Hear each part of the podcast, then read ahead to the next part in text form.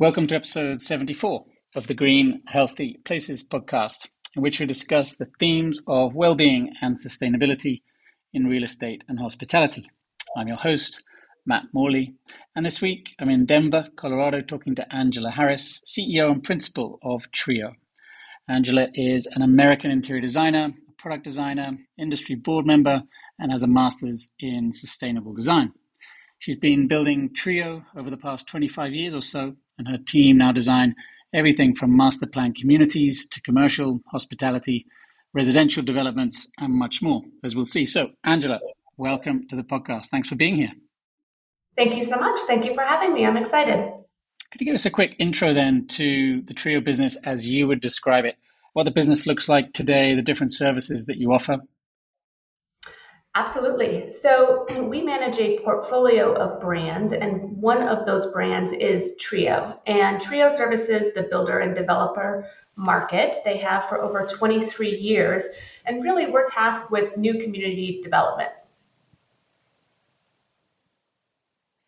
And so you say there's the portfolio with the other brands then. And so how you, how have you structured that in terms of the partner brands you've also developed or the sub brands? How is that? How do you see that uh, architecture?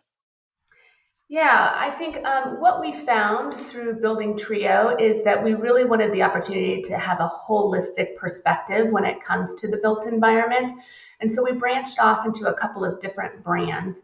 We also have a brand that uh, handles research and development. Uh, we do full service interior design for builders and developers through Trio. We have a luxury residential side of the business as well as product development. And that allows us to kind of look at our projects, uh, again, specifically in new community development from a holistic perspective to uh, reach our wellness and sustainability goals. So, in a sense, you've you've kind of gone. Do you see it as being quite vertically integrated? In a sense, the R and D sort of goes up one step, like before the work is done and delivered at the building level, and then another level layer down, which is then actual sort of product that goes into the spaces you're designing those as well. So essentially, you've got these sort of three pieces that interconnect, right? Absolutely. It allows us to kind of look at a project from A to Z and really ensure that we're not tracing trends necessarily, but that we're really putting out intentional uh, design that has a purpose. Yeah, it's very interesting the way you've done that. Excellent. And so we obviously connected via a project to do with sort of health and wellness in one of the community developments that you're currently working on. How and where and in what type of development are you, you finding most success in implementing this sort of healthy interior design principle that you've you've become known for over the last decade or two? Yeah, it's an interesting question. And I get this question a lot because there's a lot of conversation in the market right now as it relates to health and wellness. And from our perspective, again, because we are a firm that doesn't like to chase trends necessarily, but to really look at things holistically and really look at it from the user experience, we start with the research and development side of things so that we can stay on this on the forefront of that innovation. And we're talking about everything from sustainability to neuroaesthetics to health and wellness to you know to, to everything so that we don't just compartmentalize the wellness conversation. I think it's one component of that. Um, in that i think what we're finding and where we have most success is the developers and the builders that are really open to the discussion or the conversation of having more dynamic spaces, um, spaces that provide experiences, spaces that engage the end user in the design process. I think that's where we're having the most success today.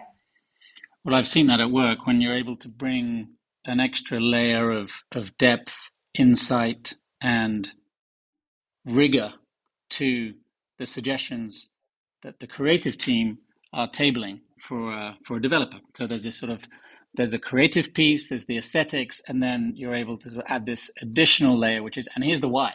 Here's how that works. Here's how that functions, right? Which is, in a sense, kind of explaining what you might intuitively sense once you eventually get into the, the space that you've designed. But for the developer who's having to essentially buy into the vision of that concept that you've designed, they're not there yet. And so adding that, that sort of explanation informed by research, the way you do it, uh, really helps them, I guess, understand the why. Am I right?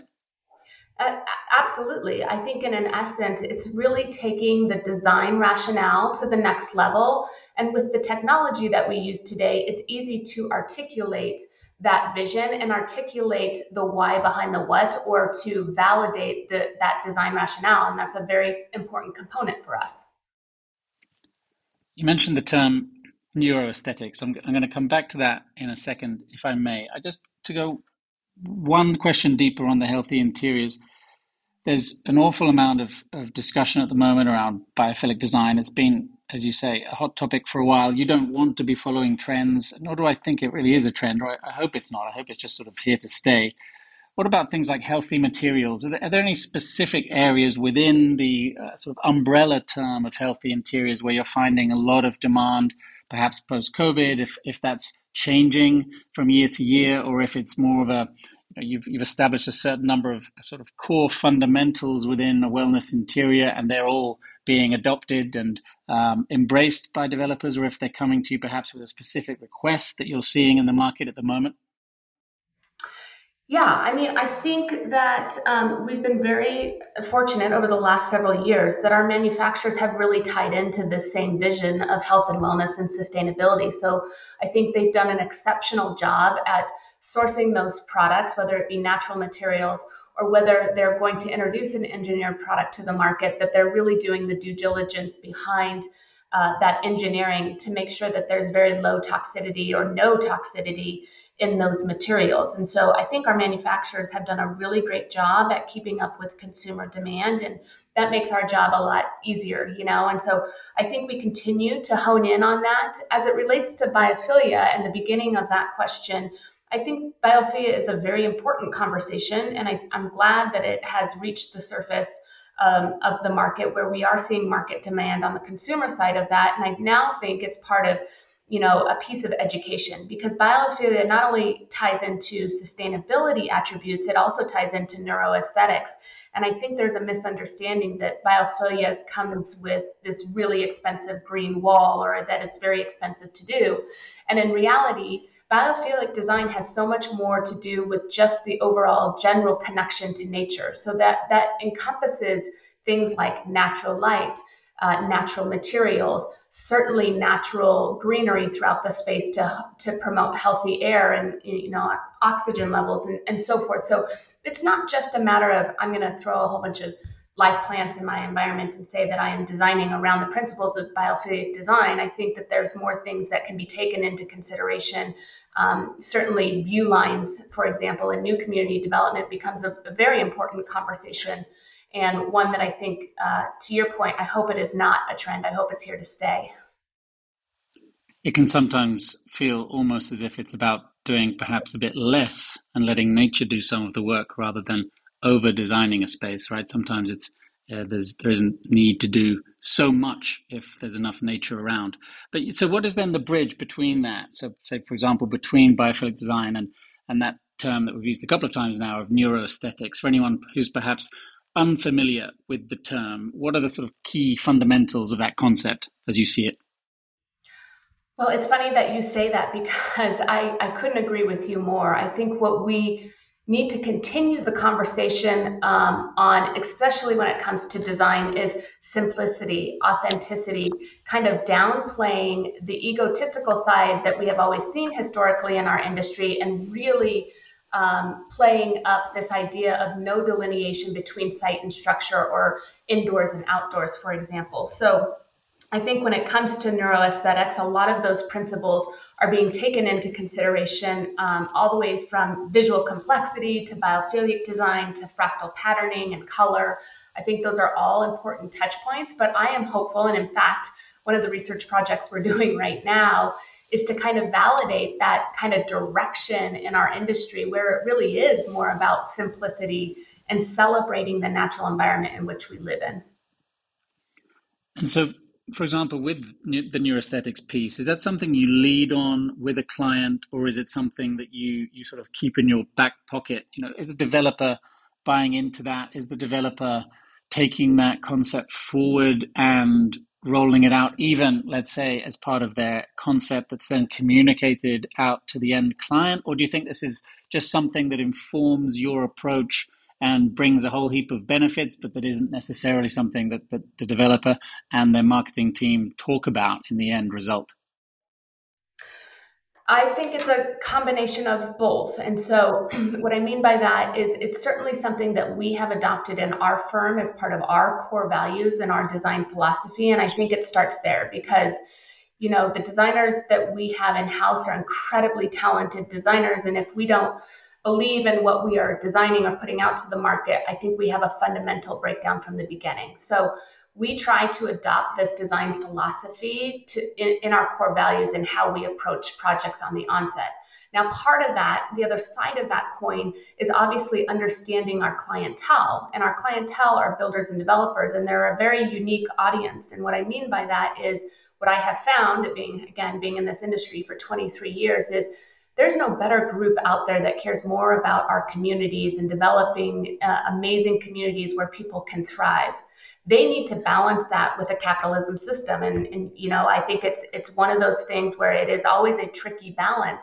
But what we have found is they are absolutely open to the discussion as long as we can balance it with a budget right? And uh, as long as we can balance it with the limitations in which we we have to get these projects out uh, um, off the ground and into the market. And certainly the conversation of simplicity and more intentional design and and those conversations go a long way on both sides of that coin. I presume it's also to some extent or can be used as a, a unique selling point for the development, right? So you're also adding this additional um, yeah health benefit in a sense. But you've mentioned community a few times. It's it's a it's a word sort of buried within it. Obviously, it's a social component, and I think so often buildings are becoming you know signs of the of the cultural zeitgeist. And there's so much happening at the moment around social connection and its importance in mental health and, and well-being. So i wondered you've obviously dealt with so many of these over the years but the way you're approaching community developments now i know you're doing for example active adult developments around the us how do you go about leveraging your research and design component and creating a sense of community, not just building a, a, development that is labeled a community, but actually fostering those social connections. Are there things that you've been able to pick up tools of the trade to do that that can facilitate actual connections happening once this thing is launched and the residents move in? Yes, and it's a very important conversation because I think that it's one of the conversations that get missed in the whole health and wellness uh, dialogue, and that is the social component of it, because research has shown that that social component drives so much of the mental health um, component that, that you just mentioned. And so, in my mind, again, it starts with what we believe in in terms of a design philosophy. And we truly believe that, yes, we are the creator and we create these buildings or these built environments, but they in turn construct us. And what I mean by that is that it will it what we design and what we build and what we bring to market will 100% influence uh, our users culturally socially politically and so forth. So those design decisions become even more critical so, in order for us to be successful, not only do we have to tie into the vision of the developer, but a very important component is really understanding the operational guidelines that our communities are operating under, the programming that will be offered, so that we can design to that programming. And again, I think it's a really important piece to connect those dots in order to have a su- successful execution that can come to market. So, there's clearly a difference in those concepts then around how you're designing, say, something for an active adult community to, say, a, a multifamily? And is that largely to do with, you mentioned programming, is it then specific facilities that a developer is asking you to incorporate? How do you split those apart and then target something specifically for the active adult community in the US at the moment? Um, I think it starts with um, understanding the demographics, certainly understanding the psychographics, and understanding how our the values have changed within those um, psychographics and demographics. And they certainly are changing on the 55 plus side. Um, again, we are highly embracing a wellness position in those particular projects. And it's not only from the interior perspective, but it's from the outside uh, perspective. So on the on-site of a project, we study the site just as much as we study the interior environment. And I think that that's very important because at the end of the day, these projects are a meeting of the minds between multiple disciplines and, frankly, as I mentioned on the onset of the conversation, the user experience and the operators in which these clubs or these communities are being executed. They're a very important um, feedback loop in terms of the design process. So it can't just be about the creator, but it also has to be about the created or the user experience or the people operating the facility along the way. And I also think that we have to start, um, we have to not have the conversation in a compartmentalized manner. You know, historically, it's always been, well, this is our social club, and this is our fitness club, and this is our art club. And in reality, the whole entire experience needs to be looked at in a more holistic perspective. And that's what we're starting to, to see now. So, the wellness piece, the health and wellness piece is interesting because it's something that the end user, so the resident, can connect with and benefit from.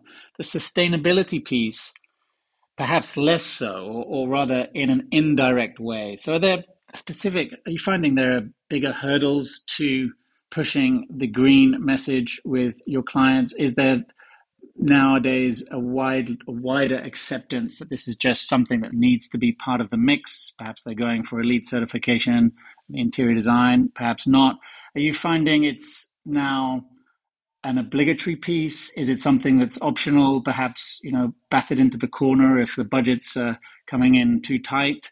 How are you how are you seeing that now? Is it is, and has it shifted over recent shifted in recent years? yes, it has shifted over recent years, and, and we're still having the conversation, especially in new community development, whether that piece of the puzzle is valued by our consumers or not. And the way that I answer that generally with my clientele is that it it really doesn't matter. What matters is that as a design professional, professional that is actually, you know, working in the realm of new community development, we have an obligation to design communities where people can thrive and where they can live their best lives and live their healthiest lives. And so a large part of that comes through our core values and our design philosophies and the design decisions in which we are making. And so I sleep better at night knowing that I can take that position and say, hey, this is just who we are. Um, and no longer is it a choice, but this is this is what we do as a design firm. Do you feel that there is now a clear change from how things used to be, where it did feel like sustainable interiors sort of had a specific style, right? There just wasn't there wasn't enough there weren't enough options on the market. And so a lot of eco design sort of looked like eco design. Do you think we've left that era behind and you have enough choice now that you can pretty much design spaces and integrate these things without them necessarily being chosen for their sustainability, but there's it can be an aesthetic choice. And by the way, this is also a low impact or you know a circular material. Have you reached that point, or is there still a way to go in that process, do you think, where you have enough of everything that you need to, to roll out a sustainability plan almost without it being the raison d'etre of the project, but you have enough options on the market available? 100%. I think that sustainability has definitely become mainstream. I think what our consumers have gone through in the last several years has accelerated that. I think that there are several choices in the market to make better design choices, whether you whether you're an architect or a designer or a landscape architect. There's plenty of uh, products out on the market for us to select from that both have sustainability, wellness, and even neuroaesthetic components to it. I think that our consumers um, walk into a space and they may love it or they may hate it. But when they walk into that space, a lot of times they don't even know how sustainable it is or that it's been designed around neuroaesthetic design principles. All they know is that it feels really good. And that's and that's when we've done our job. Yeah, that's the magic, right? That's when it all comes together. Right. You mentioned the, the idea of developing products, working with manufacturers. I wondered if the strategy there had been about, but I guess this is the connection between my previous question and this one. But is, is there a sense of, oh, you could see that there was a gap in the market, no one was you couldn't find a particular product and you decided to go out and, and sort of fix it by manufacturing something yourself to fill that gap or has it been more more of an organic process of sort of things that came out of projects that you've then moved into production? How have you gone about creating that little collection of, of project of products on the side?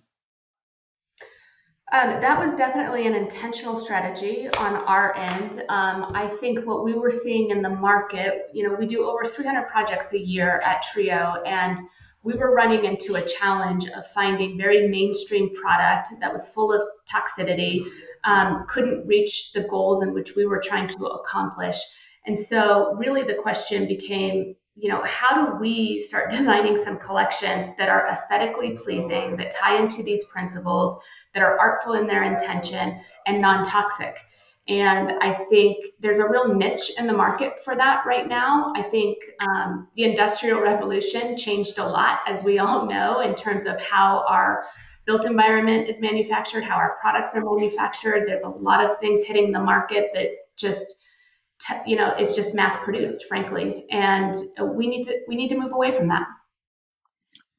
Um, i always wonder how widely accepted that concept is. I think for those of us close to the industry or in it um, looking from the inside out we we know enough about the toxicity of certain materials and chemicals that have found their way into furniture that might be in bedrooms at home um, or in our offices. But I wonder, do you think that message is is out fully, or is there still more work to be done around educating the wider market? Do you think slowly it's trickled through, or is there still work to be done around? Perhaps education is is too strong a word, but communicating the message of of let's say risks essentially right from toxic materials and, and furniture and paints and finishes that find their way into our interiors, or do you think people have started to trigger onto that if they're remotely involved in in the real estate industry now? Uh, no, I think there's a lot more work to be done. I think that I think we have started to see changes in our market. We certainly have started to see values shift in our consumers, whether they're really connecting the dot in terms of, hey, I want to be, you know, I want to tie into health and wellness but yet I'm sleeping in a bed that's highly toxic. I'm not sure that connection has been made yet. I'm not sure that we have a complete commitment from, you know, some of our major manufacturers on what it means and the importance of not only non-toxic products but also aesthetically pleasing products. I mean, the aesthetics play such an important role as well. And so how do we balance the the how do we balance the triangle of aesthetics, non-toxicity, and price points or capitalism? You know, and I think the conversation of how to, to, to bridge those gaps and connect those dots are going to be the, the people and the manufacturers and the designers that really thrive in the next 10 years. Well, kudos to you for having having made that bold move into making the products and, and literally putting your money where the mouth is and and uh, and showing how it's done. It's um, it can't have been easy. I'm sure it wasn't. Uh, moving from interiors into products can't be an easy process, but congrats on what you've done. Uh, it's been a fascinating conversation. But please, what's next? Like, where do you go from here? When you look down the down the pipeline of the next three to five years, where do you go from here? Do you just go deeper into the sectors that you've already started mining, or are there other fields that sort of other spaces that you'd like to move into? Um, you know, I, first of all, thank you so much for your kind words. I, I do have to say, none of this is possible without the incredible tre- team over here at Trio. We make a, a really dynamic team, and that's why how we're able to accomplish so much. And I think what's next for us is really, uh, you know, a deeper dive into neuroaesthetics. I think we want to continue to do the research and development. We, we certainly have made that commitment for the next five years. We have made a commitment to understanding visual arts and neuroaesthetics as it relates to the built environment specifically. And we intend to bring that education to market and to speak on panels and so forth about the importance of that. Um, so I think we're going to continue. I know we're going to continue down that path, and we'll continue integrating that and penetrating that, you know, in our own design work here at Trio. And you know, we're also starting to talk about AI, which is really exciting for us. Um, and so we will dive deeper into that, and certainly in the next five to 10 years as well. And I think that it's going to make a, a big shift in how we design what we're bringing to market and how we're educating the consumer and that messaging to market, certainly um, in the next few years. Awesome. Fantastic. Well, we'll uh, link to the three websites, triodesign.com, byangelaharris.com, and bodeandwell.com in the show notes. In terms of social media, what's your preferred channel? Um, you know, we have Trio Design and then we also have by Angela Harris. So both of them work. Cool. Awesome. Well, listen, thanks, thanks again. It's been great. Thank you so much.